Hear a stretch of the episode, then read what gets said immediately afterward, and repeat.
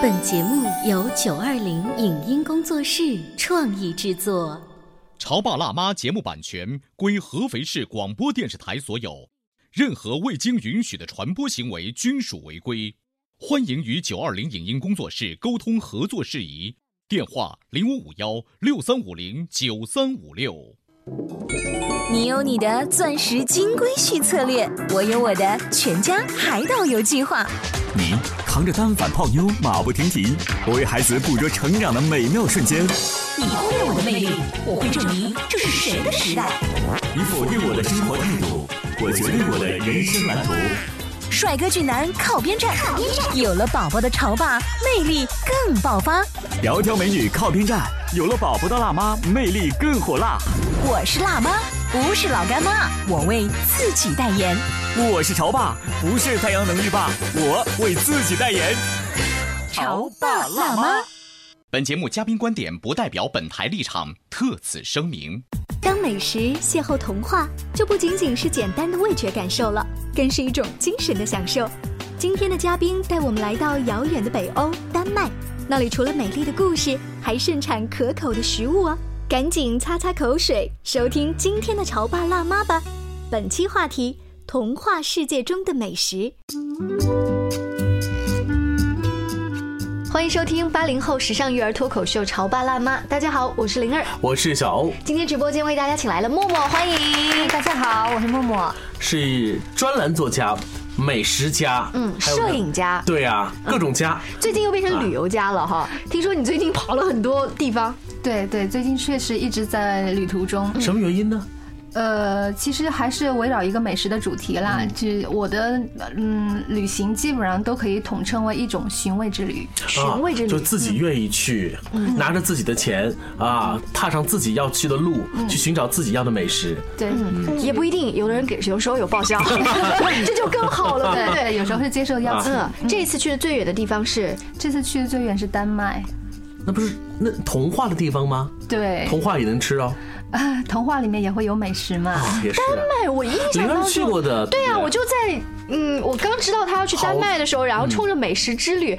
说实话，我不记得那儿有什么好吃的蛋糕。哦，有一个那个就是丹麦牛角，呃呃，牛角蛋糕算是比较有名吗？嗯，其实它是那个丹麦最有名的是起酥面包，也就是我们现在在国内经常有时候蛋糕里面呃面包里面会就是统称为一种叫丹麦酥。哦，它的起酥面包做的非常棒。可能是我几年前啊对这个东西完全不感冒。几年前故事广播，你们那时候去是工作的？对，我们去工作，我们是冲着就是童话儿童故事，比如说这个安徒生的这个博物馆呀，包括丹麦的小美人鱼雕像啊这些。方向不同嘛？对，那我我就忽略了吃这个事儿，所以你今天给我好好的补补补课好了。嗯，行。那其实这次我去丹麦呢，是受中粮我买网的邀请，去参加他们一个丹麦美食发现之旅的一个活动。呃，其实，在大家都知道的话，丹麦最著名的是它的乳业很发达。嗯，因为我们经常会买一些奶粉，都是丹麦那边的奶源嘛。嗯，嗯，所以我们这次去的话，其实去了三个地方，一个是哥本哈根，一个欧登塞，一个比隆。嗯嗯，在这次旅行当中，我对我自己印象最深的，也就是他们的早餐。嗯，早餐里面有一档是。酸奶配麦片，我我我想插一句，真的是跟我们视角不同哎。我们到外面去玩，我们最忽略的就是早餐，为什么呢？赶紧吃完，吃完就去景点了，赶紧去上车睡觉，下车拍照，是吧？你你关注的是反而是我们不关注的那些各样各样的吃的哈。对，其实因为做美食，可能它的切入点基本上都是各类美食、各类吃的嘛。因为我们住的酒店，它的自助早餐哈还是蛮丰富的，嗯，所以我当时是。作为一个想品尝的心态，就是每一种都想试一试，所以每天早上把自己自己撑了 不行。同行的那个大叔都说：“我看你的食量是两个壮汉的食量。”但是你身材还维持的很好哎。没有，我这次去丹麦其实有长蛮多的，因为每天都是填鸭式的那种生活方式，而且热量还蛮高的那边。对，确实是，但是那边东西真的很好吃，尤其是那个酸奶。那种酸奶，其实，在我们国内看来就是很普通嘛，但是它那个味道真的是奶味非常的醇厚。嗯，和我们国内的吃法不一样的是，它会搭配各种各样的麦片，它的麦片会做成很多种形式。嗯。嗯，它会有那个谷物类的，然后还有坚果类的，嗯，然后放在那儿让你自己调配，对自己调制，它也是自助的形式。那其实搭配在一起，它的口感是非常就丰富了，对，这种层次。对，那其实在国内现在的五星级大酒店自助早餐也有，但是它的区别还真的就在于默默讲的奶，就是酸奶本身，或者就是新鲜的牛奶，都很奇怪。呃，在国外的时候，就这么一道看起来很普通的早餐，我们都能吃很多。一开始我不明白，我把它归咎于奶的温度，就是我觉得哦，是不是因为那个奶是凉的、冰冰的，所以配上那个谷物很好吃。回来以后我也这么做，嗯嗯，味道还是对，还是和奶源和奶质是有很很重要的关系的。其实我们在欧登塞的时候是有去参观一个农庄，嗯，它那个农庄的那个环境就特别美好，就很像我们在童话里面才能感受到的那个环境，很很有点像是霍比特人的家吧？哎，对，就是非常像那种 田园化的那种风风格，它那个有。木质的小屋啊，然后还有就是屋前有一个小池塘，里面会有小那个鸭子在里面，就非常宁静祥和的局面。但这个局面让我想起曾经看过一个纪录片，呃，有一个这样的农庄，当地的那个农户呢就请这个外景的主持人呐，去他们家做客，说我们这个小池塘的水都很干净，你看我们自己都直接喝，就挖了一勺给他喝。然后他刚想要喝，看见一个死的壁虎在上面，这个能直接喝吗？就对着摄像机问呢。对。然后它的那个，嗯，草地上的草也是长得非常的茂盛，所以它很那些牛就是在那个草地上很很逍遥，对对，就是非常舒适的一种状态。我觉得其实，在那种状态下，那个它能产的奶应该也是比较不错的。嗯，我们还当时特别有趣的是，经过一个小那一片农庄的时候，是有看到他养的那些羊，也是在散养的那种羊。我不知道你有没有看过一个动画片叫《小羊肖恩》。我好像听说过，没有看过，不知道。我听说过那个那个肖恩，他那个羊长得就跟那个肖恩一模一样，是那个黑色的那个蹄子，然后是卷毛，还特别可爱。然后我们当时从旁边过的时候都在打招呼，嗨，肖恩你好。而且你觉得很干净，对，特别干净。嗯，还有一点就是他那个农庄种植了很多苹果树，都是在路边。我们从那过的时候，他那个就是牛顿在下面吗？被砸吗？我们都过去当牛顿了。地面上都是那些。自然掉落的一些苹果就可以拿起来直接吃，而且它那个苹果的口味有很多种，哪怕是相邻的两棵树掉下来的苹果味道都截然不同。哇，嗯，哎，你说传统的旅游线路是不太可能去带你去什么农庄呀这些地方才，你要真去了，你会觉得亏大了。所以你们这次去的那条线路不是一般人走的线吗？对，和一般的旅游线路是不同的。所以你们是也是走当地的旅行社吗？还是怎样？呃，不是旅行社，是那个中粮我网我买网安排特地安排的。嗯，因为我们这是美食发现之旅嘛，所以都是和美食有关的。所以你们呃，跟你们同行的都不是一般的旅游的人哈，对，也都是和美，有的是是美食专栏作家，有的是美食家。那你看，呃，每一个人呢，根据性别呀，包括他们长大的这个区域不一样啊，每人对美食的喜好也不一样。嗯，那你觉得啊，苹果落在地上那个都好美，好好吃，一副就小女生的样子，他们那些。大男人呢，其实也还蛮也还蛮新奇的，因为毕竟毕竟这种场景在国内很少能见到嘛。你想想看，如果你走在路边会有会有苹果树，我觉得那应该那很多人都会去摘啊，他不会等它那个就是自然成熟掉落在地上满地都是苹果的那种场景，在国内基本上见不到的。早点回家了。对对呀，呃，在这个丹麦啊，还要提到的就是它那种童话的概念。嗯，呃，这次你们去哥本哈根也一定到那个小美人鱼旁边。哎，对，有去拍照，对，嗯，是的，看到当时的场景跟你想象中的一样吗？嗯，其实是，嗯，有一些差别的。嗯，它真正的场景只有我。我觉得是比较小，嗯，对我我想象中可能会更大一些，嗯，而且我觉得哥本哈根它虽然作为一个，我觉得它作为首都，其实也应该算是一个旅游城市啦，嗯，它的人人就是人人群的分布还是密度不是很大的，所以我就包括那个旅游景点也没有多少人，对，和我们国内的旅游景点简直不能相比啦，嗯，所以它的环境我还是很喜欢的。我在去丹麦之前，因为是那个考虑到走路会多，就特地买了一双平底鞋带去的。我在那边穿了三天，鞋底还是很干净，跟新的一样。对，首先呃，因为有水，而且有海洋性的气候，所以要好一些。再一个呢，确实他们的环境就是很注重这个保养。嗯，因为呃，美人鱼它那个雕像所在的那一片海域是可以看见对岸的，它那一片海不是特别的宽阔。嗯，然后那个海靠近北欧的话，颜色比较深。你会感觉那个海在阳光下是有点发深蓝，像油一样的颜色。嗯，对，其实它在我们那个当时看的时候，它其实是有颜色，是有个渐变的一个效果的，所以特别漂亮。你当时就应该写封信告诉我今天还是什么样。其实我想说的是，呃，对于很多国内的人来讲，只要踏出国门，走到一个和平时生活完全不同的状态之下，你就会觉得很新鲜。对，呃，更何况呢，你又去一个异域的地方，就看到了很多完全不一样的美食，那这种美食的这种惊异，对你的这种冲击力应该会更大一些。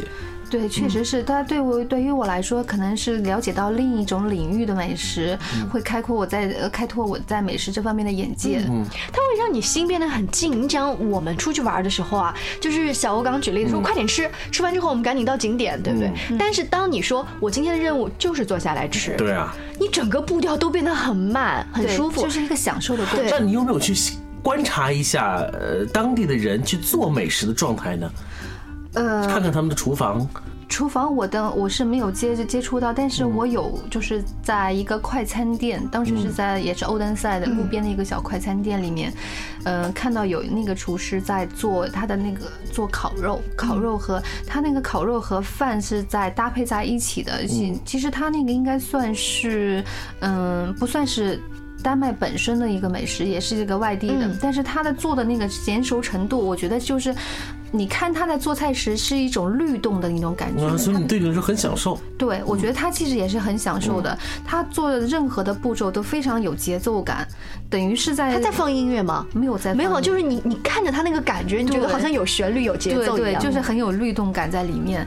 所以我看他做，呃，我是一种享受，他可能对于他自己也是一种享受。呃，在享受了很多天之后呢，就是默默从丹麦回来了，还不停的在他的博客跟微信上面发，假装在丹麦。他发了很多之前，因为太多美照了，对，还还在继续整理。是的，我这次在丹麦拍了大概有八百多张照片，因为当时在丹麦的时候，我还是想。就是让自己更加投入到那个 氛围当中，所以没有及时的做一些记录。嗯，所以现在回来之后，就是在用当时的照片，然后来给自己想做一个详细的记录，也算是一个游记嘛。你在在做游记的时候，你会边记录边整理，然后边跟家里的阿蒙女儿分享，说妈妈去了一个很美丽的地方，然后那个地方是童话的一个。对我有跟他说，对他其实也还蛮期待的。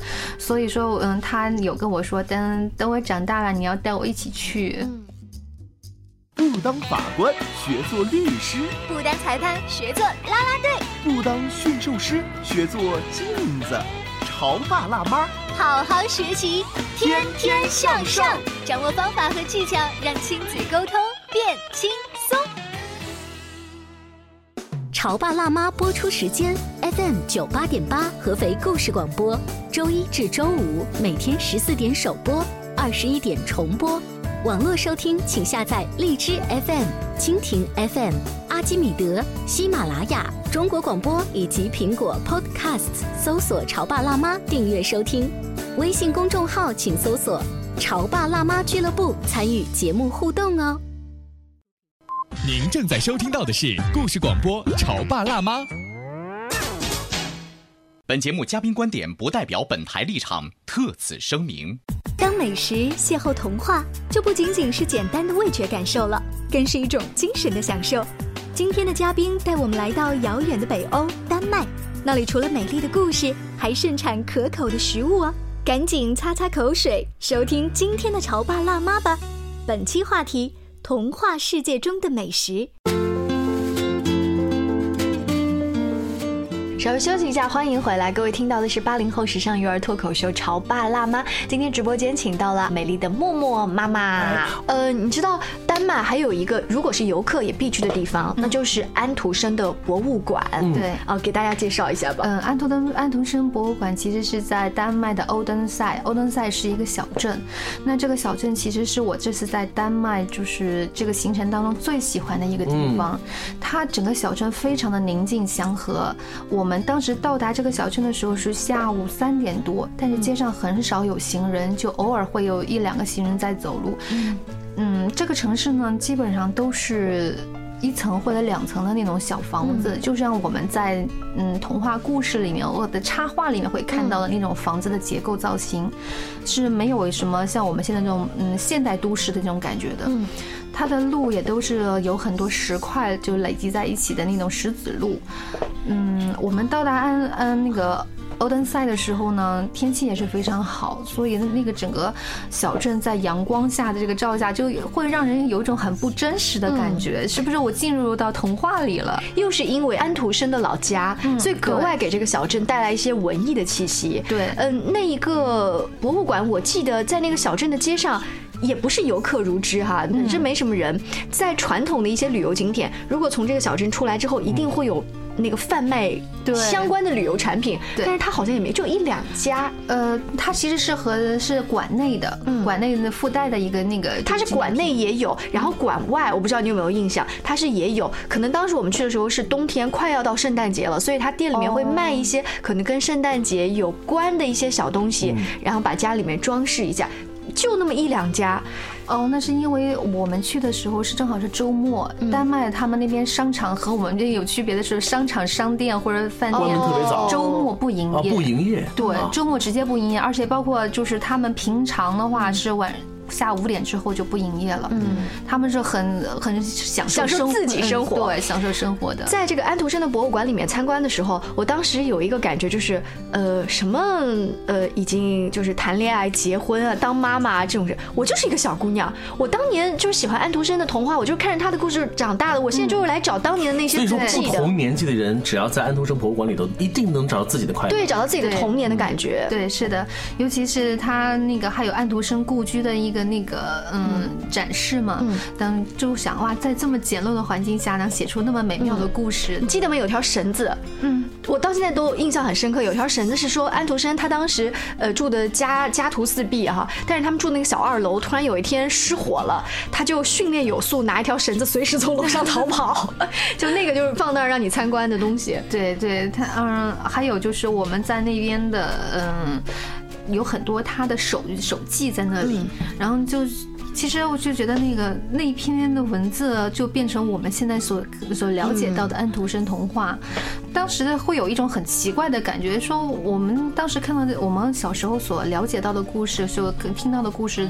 就是从这里面出来的吗？就是从这个人的大脑里跟笔下写的。对，呃，有一间房间可以跟小欧介绍一下，非常的壮观。它是整个全球各个语言、各个不同的出版社专门出版的安徒生的这些童话，一个房间展览出来是吧？对，全部都是不同语言的。你找到我们的中文了吗？当然有，我们还特意在中文那个地方拍照，包括它有一个旅游客的纪念册，我们会特意翻有没有中国人来过，然后我要在那个地方格外很郑重的我也留言了。对。其实它，嗯，我不知道你有没有发现，当时去的时候有没有发现，它有一个展柜，展柜它里面是有一个中文用那个嗯毛笔那个写的小楷的那个美人鱼一片童话，是那个卷轴的形式展示的。我还真没有印象。嗯，它是，我觉得那个跟那个感觉还蛮印象蛮深的。嗯嗯，怎么样？想象一下，嗯，你知道现在的小孩因为接触的童话太多了，所以他可能不会专门对格林童话和安徒生童话或者对对一千零一夜但是你要知道，但是对。于我们的童年来说，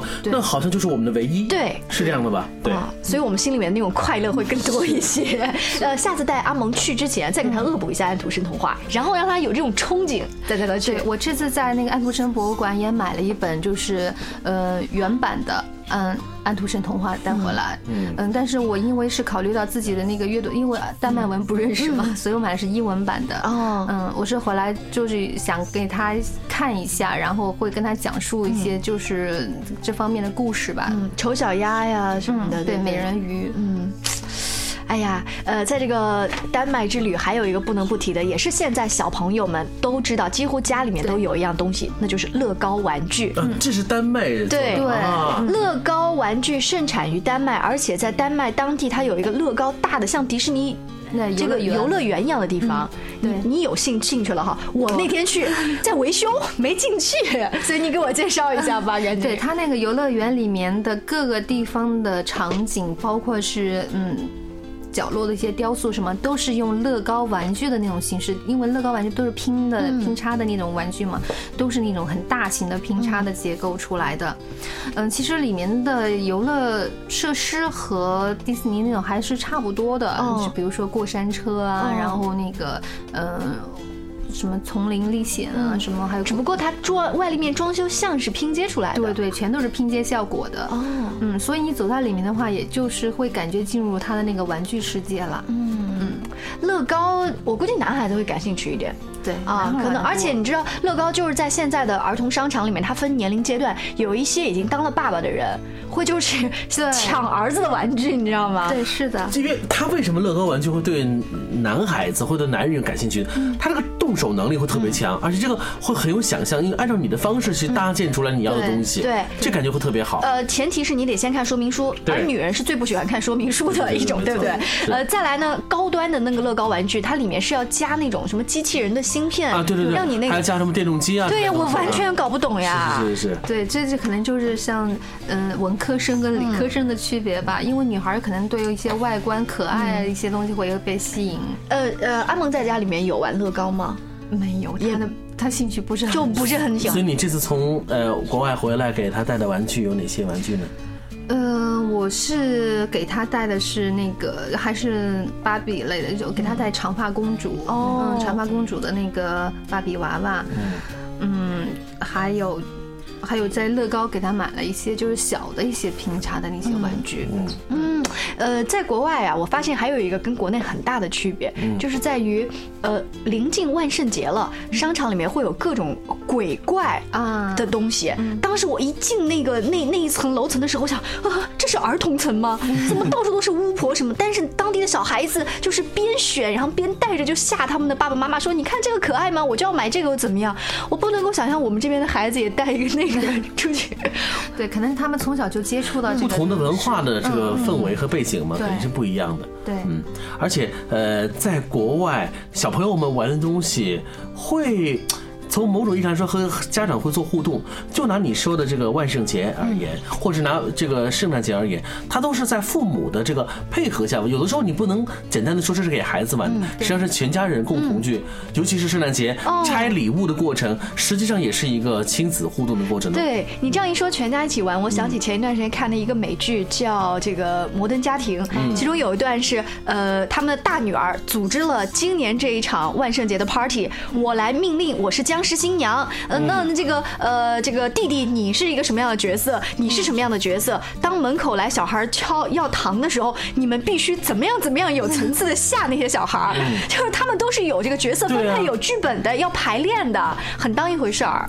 对，嗯，在国外可能他们会觉得万圣节更是一种狂欢吧？对，是就是一种狂欢。你跟当地人，你们在这次旅行当中有接触多吗？嗯，接触的不是很多，因为我们基本上也就是在就餐时会和一些嗯，会和他们稍微聊一下关于美食这方面的了解。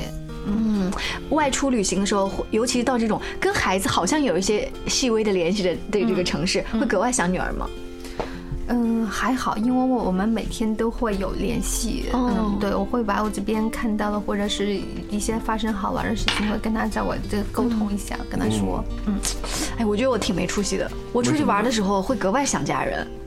没出息吗？就是注定不能远行啊。对，我不知道是不是当了爸爸妈妈之后，就是这种。情怀会多一些，所以趁着你现在啊，这小孩儿还没有出生的时候，赶紧到外面撒野的玩，你知道吗？边玩边生，是吧？就说这样生出来小孩更聪明。非常感谢默默做客我们的直播间，那也是给我们带来了，哎呀，遥远的北欧那一丝好像有浪漫童话气氛的秋天。对，他们的秋天格外格外的漂亮。是的，非常漂亮。我是觉得就是走在他们那个街上，真的就像走在童话世界里面一样。我们。那天晚上吃完饭出来，沿着他那个小路在走，然后经过那个路旁边是人家居嗯居住的那个家，嗯，他们那个窗户里面可以看到夫妻两个人坐在那个餐桌前在就餐，点个蜡烛。哎，对了，他们那边人很爱点蜡烛的。